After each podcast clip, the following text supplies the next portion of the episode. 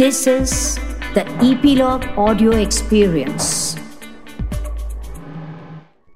Hello नमस्कार। मैं हूँ गिरीश वानखेड़े और आप मुझे सुन रहे हैं एपीलॉग मीडिया के इस पॉडकास्ट शो में, जिसका नाम है spot the content with Girish Wankhede. इस शो में मैं रेगुलरली रिव्यूज़ करता हूँ फ़िल्मों के वेब सीरीज़ के और डॉक्यूमेंट्रीज के। आज के रिव्यू का टाइटल है नया टू, जो कि Malayalam political thriller drama feature film है, और ये स्ट्रीम हो रही है नेटफ्लिक्स पर 9 मई 2021 से। पॉलिटिकल थ्रिलर्स मैच्योर ऑडियंस के लिए होते हैं और ये उतना पॉपुलर जॉनर नहीं है, अन्य जॉनर्स के मुकाबले। इस जॉनर में बड़ी स्ट्रॉन्ग राइटिंग लगती है और साथ ही साथ बड़ा एक्सपीरियंस लगता है। इस जॉनर में सबसे पॉपुलर नाम हमारी हिंदी फ़िल्म इंडस्ट्री का प्रकाश झा, जिन्होंने 1984 में बनाई थी दामुल। फिर 1994 में मृत्युदंड 2003 में गंगाजल 2010 में राजनीति 2011 में आरक्षण और फिर 2012 में चक्रव्यूह। इन सारी फ़िल्मों में पॉलिटिकल पॉइंट ऑफ़ व्यू है, जो नरेशन के साथ बड़ा ही स्मूथली ब्लेंड होता है। इसी तरीके से फिर मुझे याद आती है 2009 में बनी अनुराग कश्यप की गुलाल। और फिर स्टूडेंट पॉलिटिक्स और वायलेंस को एलेबरेट करती हुई तिगमांशु धुलिया की 2003 में बनी हासिल और फिर रामगोपाल वर्मा ने डायरेक्ट की हुई 2010 में रक्त चरित्र। इसके अलावा थी 2012 में दिबाकर बनर्जी ने डायरेक्ट की हुई शंघाई, जो फ्रेंच फ़िल्म जी और वैसिलस सिलिको के ग्रीक नॉवल जी पर ही बेस्ड थी। इन हिंदी फ़िल्मों के अलावा दक्षिण में भी पॉलिटिकल बैकड्रॉप्स पे काफ़ी इंटरेस्टिंग ड्रामास कभी कभार क्रिएट किए गए हैं, जैसे कि 2012 में बनी एक तमिल फ़िल्म सगुनी जिसमें संतनाम और प्रकाश राज थे। फिर थी तेलुगु में महेश बाबू स्टारर 2018 की भारत आने नेनू, जिसमें पॉलिटिक्स भी था और एक्शन भी। कनाडा में थी 2018 में बनी ध्वजा, जिसमें रवि और प्रियामणि थे। इसके अलावा अगर हम मलयालम फ़िल्मों को देखें तो इस जॉनर की फ़िल्मों की लिस्ट काफ़ी लंबी है। इसमें स्टार्स और सुपरस्टार्स इस जॉनर को एंडोर्स करते हैं, इसलिए काफ़ी ज़बरदस्त और इम्पैक्टफुल फ़िल्में इस जॉनर में बन पड़ी है। खासकर ईडा नाम की एक फ़िल्म है, जो कि शेक्सपियर के रोमियो और जूलियट का मलयालम वर्जन था, जिसमें पॉलिटिकल बैकड्रॉप था। फिर थी 2019 में बनी ममूटी स्टारर उंडा और उसी साल बनी मोहनलाल स्टारर लुसीफर। इन्हीं पॉलिटिकल थ्रिलर्स की लीग में है ये फ़िल्म नाया टू, जिसमें पॉलिटिकल रिवलेशन बड़े ही तगड़े हैं। इसमें रियलिज्म ज़्यादा है, जिसमें लार्जर देन लाइफ कैरेक्टर्स नहीं है, लेकिन ऐसे कैरेक्टर्स हैं जो कि हमारे लिए रिलेटेबल है। इस फ़िल्म की कहानी तीन कैरेक्टर्स के इर्द गिर्द घूमती है। इसमें सबसे पहला कैरेक्टर है माइकल जो कि सीपीओ है सिविल पुलिस ऑफिसर जिसने अभी अभी ज्वाइन किया है। दूसरी एक महिला ऑफिसर है, वो भी सीपीओ है और इन दोनों के अलावा एक है ASI assistant sub inspector Mariyan इनके पुलिस स्टेशन में एक लोकल गुंडे के साथ इनकी हाथापाई हो जाती है, जो कि लोकल गुंडा एक दलित लीडर का खास आदमी है। उसके तुरंत बाद ही ये तीनों एक रिसेप्शन में गए हुए होते हैं और वहाँ से वापसी में आते वक्त उनकी गाड़ी एक ड्राइवर चला रहा है और उस गाड़ी का एक्सीडेंट एक बाइक वाले के साथ हो जाता है, जिस एक्सीडेंट में वो बाइक वाला मर जाता है। अब इनका जो ड्राइवर है, ये वहाँ से भाग जाता है। वो जो बाइक वाला है, जो मर चुका है, वो उस गुंडे का दोस्त है, जिनकी पिटाई इन्होंने पुलिस स्टेशन में की है, जो कि फिर एक दलित पॉलिटिकल लीडर का खास आदमी है। इस तरीके से ये चेन बनती है और ये तीनों लोग घबरा जाते जाते हैं।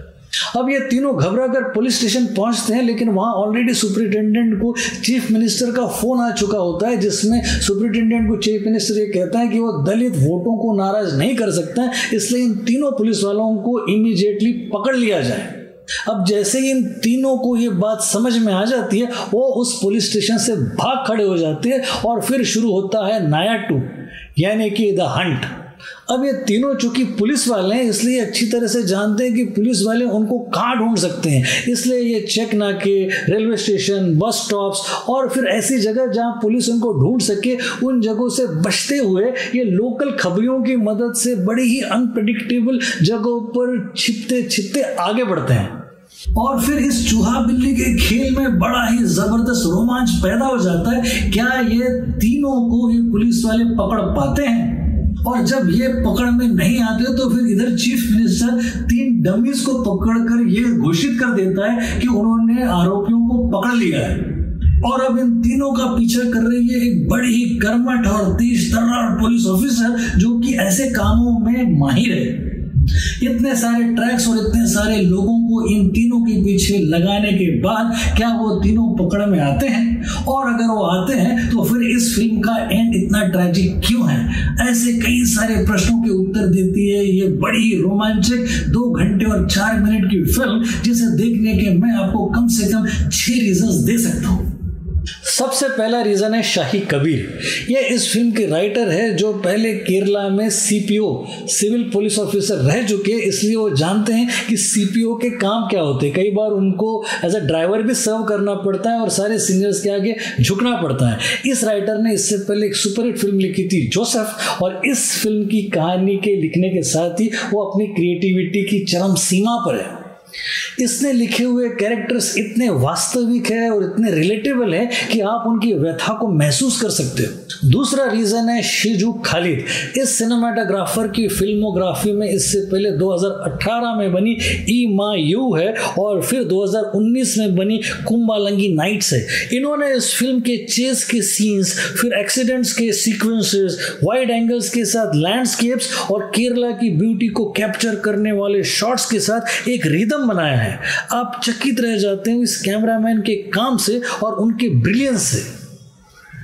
तीसरा रीजन है, निमिषा सजायन इस एक्ट्रेस को हम हाल ही में देख चुके हैं द ग्रेट इंडियन किचन में।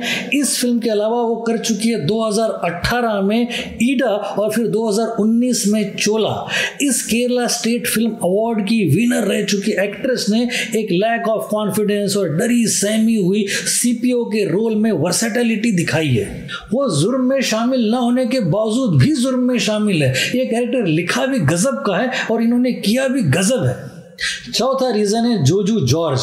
इन्होंने असिस्टेंट सब मिनिस्टर के कैरेक्टर में बड़ा ही ज़बरदस्त काम किया है। हमेशा अपनी बेटी को याद करना और उसके बाद सारे हंड के दौरान, शराब पी के पुरानी बातें दोहराना मतलब ये कैरेक्टर इतना सुंदर लिखा हुआ है कि आपको सहानुभूति हो जाती है इस पात्र से। इन्होंने कैरेक्टर बड़े ज़बरदस्त तरीके से डेवलप किया है और ये बड़े सीज़न एक्टर हैं। इन्होंने केरला स्टेट फ़िल्म अवार्ड भी जीता है और वो as a main lead actor और प्रोड्यूसर आ चुके हैं जोसेफ नाम की सुपरहिट फ़िल्म में।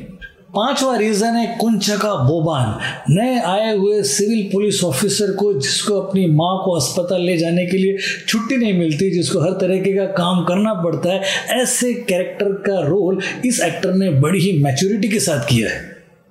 इनकी एंट्री हुई थी 1997 में अनियाती प्राओ में, जो कि उस साल की मलयालम की हाईएस्ट ग्रॉसिंग फ़िल्म थी, और फिर इन्होंने की थी 1998 की हरि कृष्णस जिसमें उनका रोल मोहनलाल और ममूटी के मुकाबले छोटा था, लेकिन इंपॉर्टेंट था। इसके अलावा कई सारी ब्लॉकबस्टर फ़िल्में कर चुके इस एक्टर प्रोड्यूसर ने एक असहाय पुलिस वाले के रोल में न्याय किया। है और छठा रीज़न है मार्टिन प्रकट ये है इस फ़िल्म के डायरेक्टर जिन्होंने अपना करियर शुरू किया था एज अ सेलिब्रिटी फोटोग्राफर और उन्होंने अपनी पहली फ़िल्म बनाई थी 2010 में बेस्ट एक्टर के नाम से, जिसमें ममूटी थे और वो फ़िल्म सुपरहिट थी। फिर इन्होंने बनाई थी 2013 में A B C D American born confused desi जिसमें दुलकर सलमान थे। और फिर 2015 में फिर दुलकर सलमान के साथ ही इन्होंने चार्ली बनाई थी, जिसने केरला फ़िल्म अवार्ड्स में आठ अवार्ड्स जीते थे। नाया टू इनकी चौथी फ़िल्म है एज अ डायरेक्टर और इसके साथ ही उन्होंने प्रूव कर दिया है कि पॉलिटिकल थ्रिलर्स में वो अमेजिंग है। इस मीडियम पे पूरा पूरा उनका कंट्रोल है और साथ ही साथ वो एक्टर्स से परफॉर्मेंस को एक्सट्रैक्ट करना भी जानते हैं लैंडस्केप्स की ब्यूटी भी जानते हैं और साथ ही साथ वो टेक्निकली ब्रिलियंट भी है। इन छह कारणों के अलावा मैं आपको बता दूँ कि इस फ़िल्म का कैरेक्टराइजेशन अमेजिंग है। ये जो तीन कैरेक्टर्स भाग रहे हैं, ये तीनों कैरेक्टर्स को बैलेंस किया गया है। किसी को भी हीरो बनाने की कोशिश नहीं की गई है और ये तीन कैरेक्टर्स इतने ज़बरदस्त तरीके से लिखे हुए हैं और इनके परफॉर्मेंसेस भी इतने अच्छे हैं कि आप इनसे जुड़ जाते हो। और फिर जब इस फ़िल्म का एंड बड़ा ही ट्रेजिक हो जाता है तो आपको लगता है कि एक बहुत ही खूबसूरत यात्रा का अंत हो गया है। एक ऐसी यात्रा जो रोमांचक है और इस यात्रा में जो लोग हैं, उनको शायद आप बड़े ही करीबी तौर से जानते हैं।